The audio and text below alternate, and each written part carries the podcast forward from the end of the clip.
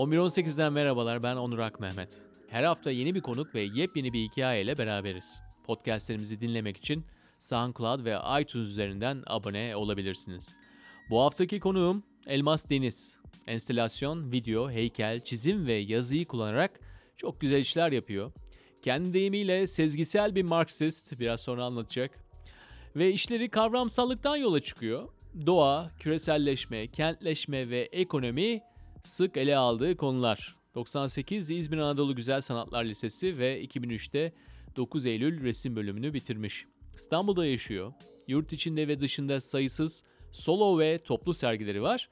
Elmas'ın odağında yazı yazmak hep olmuş. Biz de oradan başladık konuşmaya. Bu yazı pratiğinin nasıl bir başlangıcı olduğundan başladık.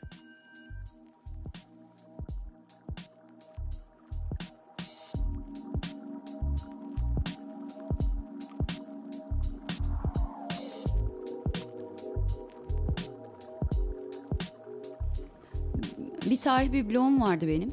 Yazı yazmaya başlamıştım. Çok meşakkatli diye bıraktım açıkçası.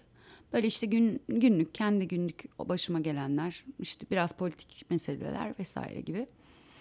Bir gün baktım ki günlük okuyucu kitlesi 3000-5000 arası olmuştu.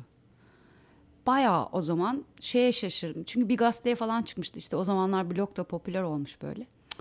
Dedim herhalde bir yanlışlık var diye. Çünkü en büyük kaygım da yazarken ben de blog şey olarak yazıyorum. Ha yazıyorum şimdi bak kesin anlaşılmayacağım yine. Kastettiğim çok anlaşılması mümkün değilmiş gibi. Yani ben herkesin de öyle olduğunu düşünüyorum. Yani herkes kendi biriktirip toparlayıp işte geçmişinden, yaşadıklarından bir dil oluşturuyor. Kelimelerimiz kendimize ait olduğunu düşünüyorum. O yüzden de bir şey söylediğimde aslında çok kayıplandığını fark ediyorum. Ee, yani dışarıdan işler herkesin farklı görünüyor. Bence bu kariyer meseleleri falan insanlar çok fazla takılmış durumda. Hiç yani böyle bir saçmalık yok yani. Çünkü yani bayağı şey dışarıdan bakıyorsun mesela ben sanatçı falan ben bayağı günümün 3 saatini falan yemek yapmaya ayıran. Geri kalanında yerleri silip süpürüp işte ondan sonra böyle bir uzun bir okuyan hani günümü böyle geçiriyorum ve hani e, sanki böyle şey gibi o yemek yapma şeyleri falan hiç hayatımda yokmuş gibi. Ya da işte ne bileyim ben bıktım bu şey işinden bu, bu kısmından bu sanatın. Hiç girdiğimde zaten benim umut yoktu. Güzeldi yani o iş. Galeriler yoktu. Satış hiç yoktu. Para hiç yoktu. Ben de zaten güzel sanatlar lisesi falan okumuştum. Hani hiçbir zaman da öyle bir olma umudu da taşımadığım için Hani benim için ay şey işte çok bozuldu ekonomisi de bu işin bilmem ne ün, şans, şöhret falan.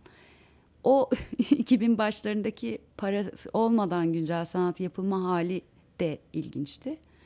Ondan evvelinde liseyi okurken de kimse bize güncel sanat falan var dememişti, bienaller falan. O zaman da zaten ölünce değerimiz çıkacaktı. Yani ben zaten öyle bir eğitimden geliyorum. Ben ölecektim, sonrası değer kazanacaktım. Ben bunu Düşün ki 17, 18, 19 yaşımda içselleştirmişim.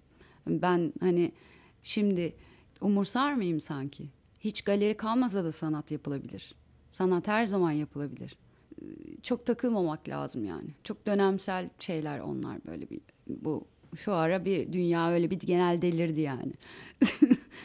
o da geçici olduğunu düşünüyorum. Ee, Sanki bir avantaj gibi geliyor hani 2000'lerden önce o formasyondan geçmek de bir avantaj gibi.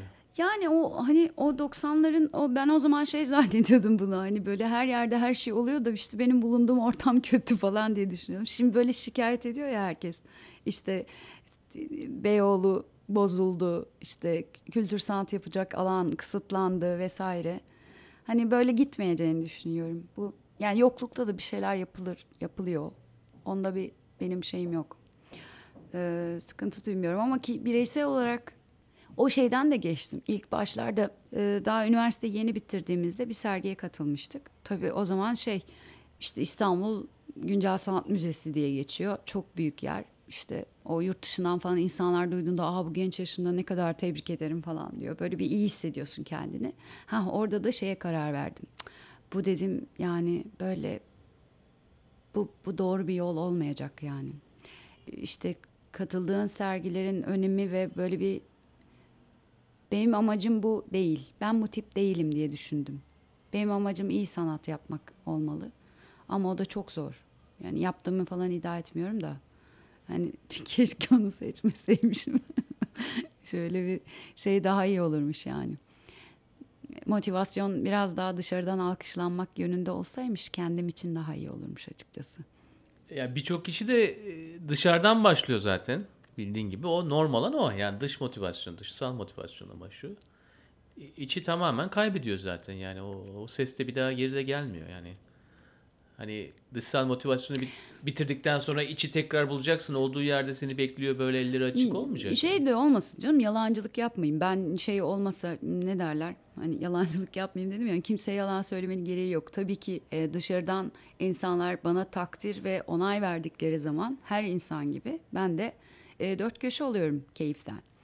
Ama tek bu motivasyonum yok. Bu olsaydı kolay olurdu diyorum.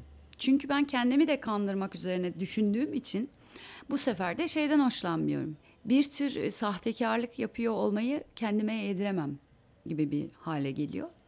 Sahtekarlığı da söyleyeyim yani. Aa bundan hoşlanılıyor böyle yapayım. Şu güzelmiş öyle gitsin gibi bir şey gibi. Sanatı böyle düşünmüyorum. Böyle düşünen insanlarla karşılaştığım için baya sinir oluyorum. O yüzden. Yaptıkların arasında böyle Karl Marx'tan bir alıntı var mı? Ha evet o çalınan çanta. Yararlı objeler yararsız insanlar yaratır gibi. Evet. Ee, neydi? İşe yarar çok sayıda e, şey üretmek. Yani işe yaramaz Yaramayan çok insanlar sayıda yaratır. insan yaratır. Yani bunu ne yaptın bu arada? Yani bu bu bu cümleyi alıp nasıl kullandın? E, bir tane kumaş e, çanta yaptım siyah. Onun üzerine de e, onu şeyle elle yazdım. Böyle bir şey yapıp harfleri koyup. Aslında o şey e, üretmek üzerine diye bir sergi olmuştu İMÇ'de 55-33. O zaman e, üretebilmek üzerine şeydi. Böyle yurt dışından sanatçılar vardı. Hani bizde şey ya e, Eminönü sirkeci elimizin altında. Hı hı. İşte bir bir şey üretmeye kalkarsan hemen şehrin içinde konumlanmış bu yerler. İşte yurt dışında ise öyle değil yani hani. Çeperin dışında. Çeperin dışında. Biraz oralardan bir şeydi. Ben ben de böyle bir şey tercih etmiştim. Hani bir çanta yaptın ama. Ben doğalında Marksist biriyim. Yani şey ha. sezgisel Marksist olduğumu düşünüyorum. Belki hani öyle bir şey çok uzmanıyım, araştırıyorum, aşırı biliyorum falan diye bir şey yok. Daha iyi. Ama e, şey gibi hani durup dururken e, bir fikir ortaya attığımda bayağı Marksist çıkıyor. bu arada hangi dönem bu? Ya işte bu postmodernizmler bir şeyler herhalde 2000'lerin 2006 8 hmm. galiba ona kadar falan. Çünkü şey de var yani bir taraftan ilgi de vardı aslında ama genel yaygın şeyi söylüyorum. Özellikle bilmeyen çok yani çok umursamayan hani bu daha çok şeyle alakalı.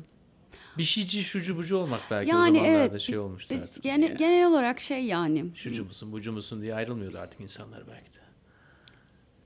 Sezgisel Marksist. Peki sana Sümer Bank desem? Ha. Aslında şeyi fark ettim. İşlerimi anlatabiliyorum. Onu fark ettim. Görsel sanatlar diyorum ama aslında kavramsal yönü çok yüksek olduğu için anlatılabilir de şeyler yapıyorum. Mesela Sümer Bank'ta ise tek başına bir plastik, o da yine 80 sonlarından bir plastik e, Sümer Bank poşeti. Fakat ben onu ne yaptım? E, aslında biraz performatif bir iş. Şöyle, biz orada sonuç görüyoruz. Ama Sümer Bank'ın performatif olması şöyle, ben onu aldım, o torbayı. İşte normal e, işte çanta yerine onu kullanmaya başladım. İşte yaklaşık bayağı bir süre kullandım. Sonra bozulmaya başladıkça tabii plastik olduğu için e, naylon torba yani sonuçta. E, onu diktim iple. Tamir ettim. Sonra onu işte sürekli yırtıldıkça tamir ettim. Ve galeriye öyle geldi. İnanılmaz bir deneyim. Çünkü plastik torbayı aynısını sürekli kullanmaya başlayınca diğer çantalarından pek ayırt edemediğin bir şeye dönüşüyor. Acayip bir şey yani bu. Öyle bir onunla şey aidiyet bağı kuruyorsun. Aynı şey zaten hepimizin deliler gibi bu işte bir sürü üretilmiş aynı şeyden sanki kendimize özel bir şey alıyormuş gibi hissetmemiz de oradan kaynaklı zaten. Bu kadar fazla şey tüketmenin altında. Yani binlerce kopyası olan bir şey alıyorsun. Kendini nasıl özel hissedebilirsin ki? Ama işte böyle bir gücü var insanın. Dolayısıyla şey bu gücü başka yerde de kullanabilirsin. Yani değer sistemiyle ilgili bir tarafı da var işin. Torba da şöyle oldu. Ben o başka bir torbayla başlamıştım aslında. Ee, eski bir pastane torbası bulmuştum.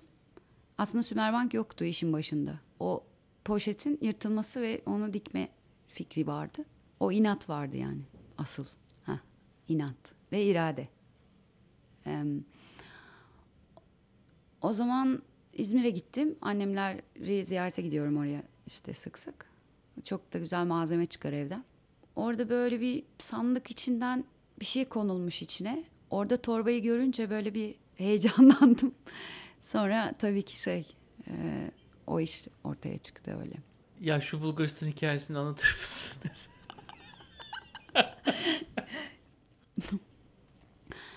Romanya'da bir tane sergiye gideceğim. İşlerimi basacağım açılış var.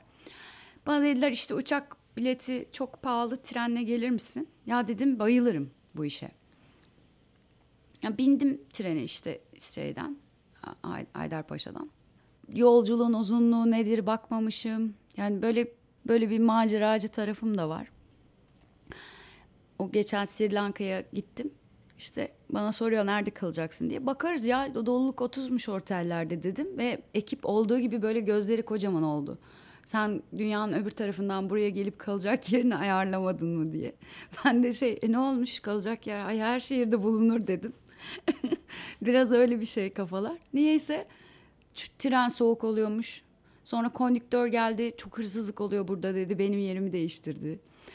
Sonra işte adam şey Panayit istirahati hastasıymış. Bayağı kitap okuyor. Bana Milliyet Sanat dergilerini getirdi bir sürü. Ben takip ediyorum sanatı diye.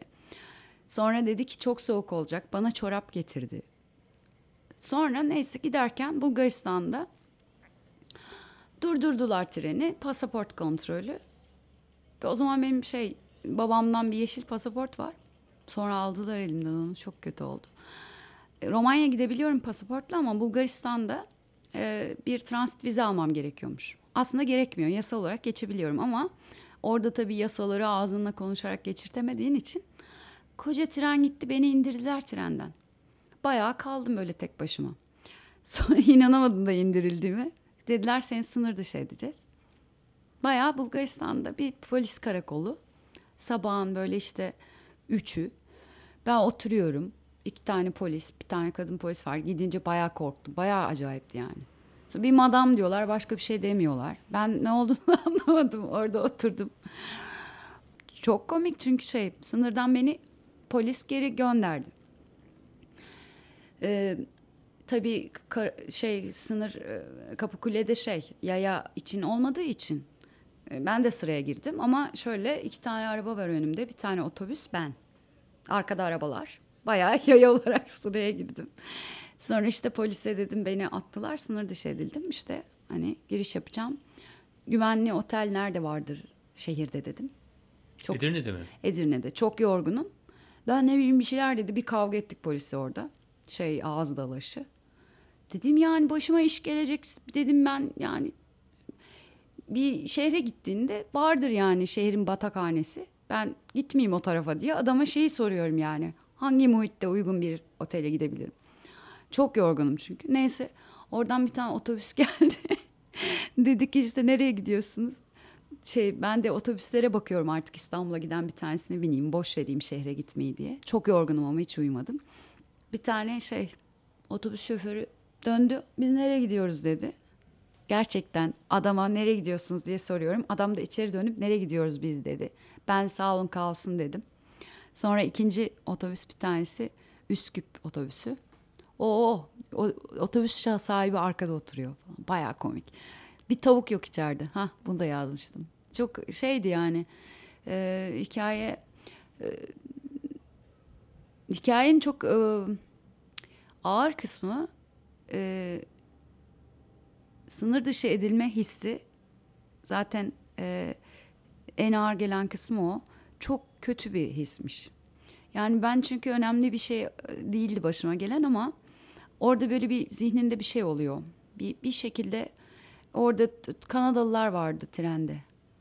Gerçekten dünyanın öbür ucundaki adam oraya gidebiliyor ve ben komşuyuz yani aynı yemekleri yiyoruz belki de büyük ihtimalle. Ve oradan geçemiyorum. Böyle bir şey yok yani. Çok rahatsız edici bir şey. Ki hani şimdiki durumu düşünüyorum insanların çok hani bir savaştan veya bir şeyden kaçıyor olup bir yere alınmama, alınma bunu bunu yaşamak çok ağır bir şey. Şimdi daha farklı düşünürdüm herhalde başıma gelse. O zaman bu kadar sınır göçmenler problem değildi diyeceğim ama o da yalan olacak. Çünkü o zaman hatırlıyorum şey de vardı. Ee, aynı trenin elektrik şey hatların arasında yurt dışına kaçmaya çalışan insanlar vardı o zaman. Bu hep vardı yani. O şeyde nehirde öldürülen bir sürü insan var. Şey dur ihtarına uymadıkları için. Mir işte. Evet. Yüzerek geçmeye çalışan. O zaman biraz daha şeydi yani. İşte her şey gibi. Yani bir problemdi ama bu kadar büyük bir problem değildi. Şey söyledin ya çok hoşuma gitti. Evde 3 saatimi yemeğe harcıyorum işte 2 saat okuyorum bundan sonra şunu yapıyorum. Onlar çok öyle pazarlanabilir taraflarımız değil ya. Esas hayatımızın çoğu onlarla geçiyor. Ee, biraz kendimizi pazarlıyoruz gibi geliyor yani. Biraz hani günümüz biraz onun eskiden de böyleydi belki ama günümüzde biraz daha böyle güncellenmiş bir versiyonunu yaşıyoruz yani. Ben şuyum, ben buyum. Hep böyle yaptığın, gittiğin yerleri hep bir, bir kutunun içerisine alıp bir etiket koyup kolaylıkla bir yerden bir yere e, transfer edilebilecek bir hale getiriyorsun. İster imajlı olsun, ister hikayelerle olsun. Anlattığın hikayeler bile öyle. Yani 3 saat yemek yaptıysan ben e, onu özellikle şeyi fark ettim. Hayatımızın ne kadarını ilginç olmadığı için e, şey şeyliyoruz. Ne derler? Bir tür kendimizi beğenmediğimiz için oraları atıyoruz gibi. Hayatımızın ne kadarını kendimizi beğenmediğimiz için hayatımızın ne kadarını atıyoruz. Yani işte bahsetmiyoruz, şey yapmıyoruz falan. Benim başıma şöyle bir şey geldi. Ben en başından yani en başından beri dediğim kendimce bir şey gibi bu işte kendi kendimi nerelerde aldattığımı sorgusunu çok yaptığım için bunlarla mücadeleye e, yöneliyorum. Aslında benim için genel e, şey geçerli. İşte mesela bu tüketmekle ilgili mesela şeye çok sevindim ben. Böyle 6-7 yıl önce falan bir arkadaş şey dedi bana. Sen niye aynı kıyafetleri giyiyorsun sürekli dedi. Ben de benim fazla kıyafetim yok çok. Öyle bir hani tüketimin korkunç olduğunu düşünüyorum. Ta ki kendim üretirsem hani o da dikiş makinem İzmir'de bıraktım. Hani şimdi getireceğim gibi bir sohbet yaptım. Sonra şimdi yavaş yavaş görüyorum ki bu 10 yıllar içinde e, herkes öyle bir noktaya geliyor ve bu mesela çok güzel oldu. Çünkü eskiden bazı şeyler beni yokluktan dolayı yaptığım şeyler özellikle tek benim üstümde kalıyordu. Bana da işte biraz marjinal, deli falan diye herhalde bakıyorlardı. Ee, şey gibi hani aşırı yırtık ayakkabı kullanmak gibi. Ama mesela şimdi onlar öyle değerlendirilmiyor. Büyük bir toplumsal değişim var bu anlamda. Evet. Ee, yemek yapma hususunda da şey var. Yani e, bunun da politik olduğunu düşünüyorum. Yani bu benim bir taraftan da yemek seçmek özgürlüğü sokaktaki işte restoranların arasından sıkışık zamanda bir şey seçmek değil aslında. Ee, burada insani bir güzellik olduğunu görüyorum. Yani bu doğayla uyum içinde yaşamayı İstanbul'da yapmak istiyorsan kendi fiziksel olarak hayatını idame ettirmek için yaptığın şeyleri daha güzel yapıyor olmak lazım. Şimdi bunun normalleştiğini görmek seni iyi hissettiriyor. Normalleştiğini görmek deyince de hani senin gibi birçok insanın olduğunu göre, görmek e... yani ben Maçka Parkı'na Finlandiyalı bir arkadaşımla e, marketten bir şeyler alıp yemeğe giderdim. İşte 2000 üçler dörtler falan. O zaman kimse yoktu etrafta. Bir arkadaşım da ha delisiniz siz diye gülmüştü. Biz de aa neden ama çok bir şey Allah niye şimdi rahatsız oldun niye böyle dediniz ki diye düşündüğüm bir zaman hatırlıyorum yani. Çünkü parkta oturup bir şey yemek çok böyle e, işte böyle gariban işi falan gibiydi. Sonra hani hayat öyle bir döndü ki birden geçen gün parkta yürürken şey şimdi pikniklere gidiyoruz arkadaşlarla bol bol. Birdenbire şey oldum. Hafif bir dejavu yaşadım ve şeyi fark ettim. Bu böyle değildi. Çünkü işte yani şey alanları hani e, hani kamusal alanı kullanmak dediğim de böyle bir şey zaten. Yani aslında orada duran bir şeyi kullanmadığını hani bir tür zihinsel e, bariyer yüzünden Ay şimdi ne diyecekler bariyeri yüzünden ve Türkiye'nin en büyük e, en büyük sıkıntısıdır zaten. Ay şimdi herkes ne diyecek sıkıntısı. Evet, evet. Yani e, O büyük problem ya. Yani ama aslında ben ciddi bir e, yarı zamanlı ev hanımlığıyla üzerine sanat yapıyorum yani. Bu böyle. Düşünüyorum da bir en yetenekli olduğum işler de bunlar yani. O yüzden de yani eğer bakarsan işte çok böyle amşan başarılı bir sanat kariyerim olduğunu falan düşünmüyorum ama arada çok bırakmam gereken yerlerde büyük ihtimalle başka insanların rahatlıkla ya ben bu işi yapamıyorum dediği yerlerde bırakmadığımı görüyorum. Çünkü işte şey Peki o büyük sergi yaparsam, işin ebatını büyütürsem, şu e, son tarihe evet dersem mahvolacağım, şu olacak bu olacak bana diye e, o tür düşünüşün nedeni ne sence? Ya ben aslında şöyle şeyi fark ettim. Yani ya bir devrimci kafan olur ya ben bunun şeyi olacağım dersin. Yani ben bunu devirerek olacağım ya da o şeyin en iyisi olursun. Hali hazırda ne varsa sistemin sana verdiği neyse. Benim kafa şeyci olduğu için hani benim e, kişisel olarak tatmin olacağım şey onu deşiyor, eleştiriyor, değiştiriyor olmak. Yoksa zaten geçer akçe buymuş ben onun iyisini alasını yaparım. Yani insan ilişkilerinde iyiyim bir sürü işte küratörle tanışırım ama bir tanesine de gidip ben şurada sergi yapmak istiyorum demem. Eğer ki kendim istemiyorsam. Bunları şey gibi hani kendi özgürlüğünü ya da özgürlük yanılsamanı diyeyim mevcut bir özgürlük mümkün değil diyen olursa hemen öyle de söyleyebilirim. Ee, biraz da olsa sahibi olmak için. Öyle bir bakış da şey yapıyor işte. Açıkça ve netçe görüyorsun aslında. Çünkü sistem yukarıya çıkardığı sanatçılar çok kötü oluyorlar.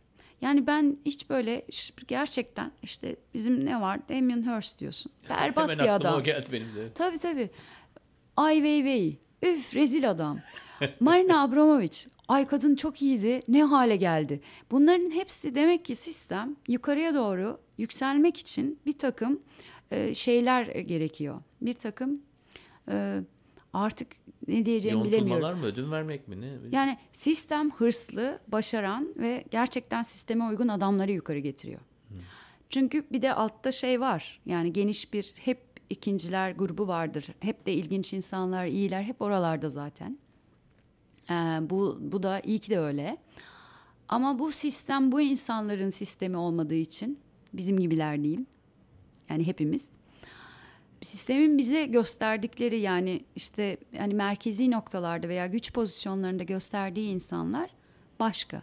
Ama orası da tıpkı özel okulların e, akıllı ve parasız çocuklara ihtiyaç duyduğu gibi yani çıtamız tek para olursa yeterince iyi sanat getiremiyoruz diye bu iyi insanlardan da toplamak zorunda. Dolayısıyla fazla yüklenmemek lazım. Yani sanatçı egosu yükselmiş bir bir tür değil aslında yani. Çok da eziyeti var bu işin üstelik. Ya şeyden sıkılıyor musun bu zihinsel faaliyet tarafından? Yani bu bahsettiğin e, kendi dışına çıkma hani dumanlar çıkmaya başlayabilir yani kafamızdan. E, zaman zaman his, hissiyatımız da bizi şey yapar. Yani çok kafadaysak biraz bedene döneriz, bedendeysek kafaya döneriz. E, ama nedense ben hiç böyle bedende olabildiğim kadarıyla bedende olmayı seviyorum. Yani tekrar böyle kafaya dönmeyi çok istemiyorum. Çünkü oraya dönmek çok kolay geliyor. Çocukluğum inanılmaz bir beden ve kafa e, birlikteliğiyle geçti. O kesin. Çünkü çok aktif bir şey. Yani ben şehirde büyümedim.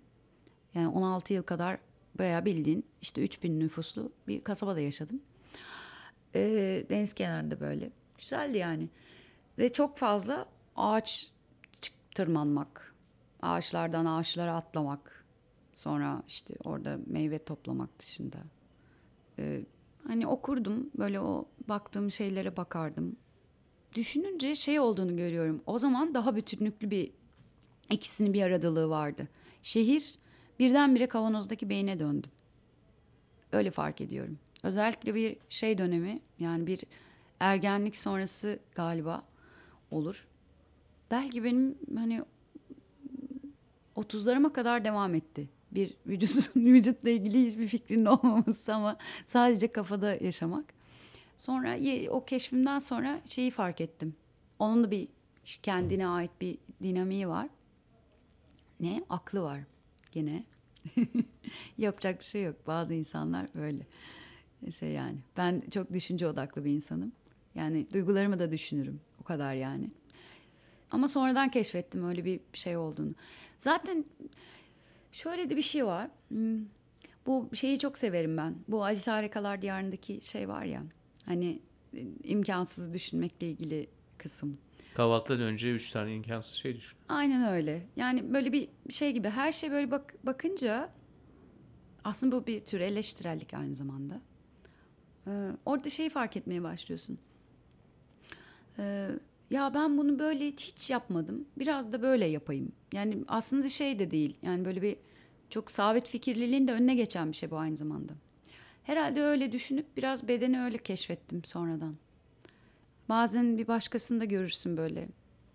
E, sanki öyle o kadar takılmasa oraya kurtulacak, açılacak gibi dersin ya. Niye takılıyor acaba diye. İşte o onun küresi. Hani insanlar çok yetenekliler bence. Ve çok e, kandırılmazlar. Çok güzel yeteneklerinden bir tanesi de o insanların. Biz de bunları çok iyi kullanamadığımızı düşünüyorum. Hani böyle e, daha iyi noktalara gelebilir bütün insanlık sanki biraz daha e, şu kapılmış halinden kurtulsa gibi düşünüyorum. Acınacak haldeyiz yani. İnsanlık olarak. Kapılmış haldeydin değil mi? Hmm. Çünkü gerçek özgürleşmek e, bayağı bireyin kendi kafasındaki takıldığı yerlerden kurtulmakla geliyor aslında. Çünkü hafif herkeste bir dervişlik olursa ki bence şey e, bu yavaş yavaş buraya doğru gidiyor zaten. Şey gibi herkes böyle bir şeye ağlarken sen çıkıp şey yapıyorsun kafanı kaşıyorsun. Bu özgürlük e, hissi çok güzel bir his. E, ben yani çok hani politik olabilecek bir şeyin hani e, real politikada da karşılığını bulabilecek bir şeyin daha içsel yaşanan kısmından bahsediyorum aslında şu an. Bayağı kendi içinde sana ne yaptığıyla. Kendi geliştirmek için değil. Bir kendi tasarım e, projen için değil ama gerçekten yaşadığın için bir şeyleri yapabilmene yer kalıyor. Eğer e, şeye bakarsan hani böyle bir hayatın peşinde koşarsan. Özgürlük peşinde koşmak aslında gerçek e, gerçek bir hayat sahibi olmaya e, çalışmakla alakalı. Özgürleşmek e, öyle bir şey benim için.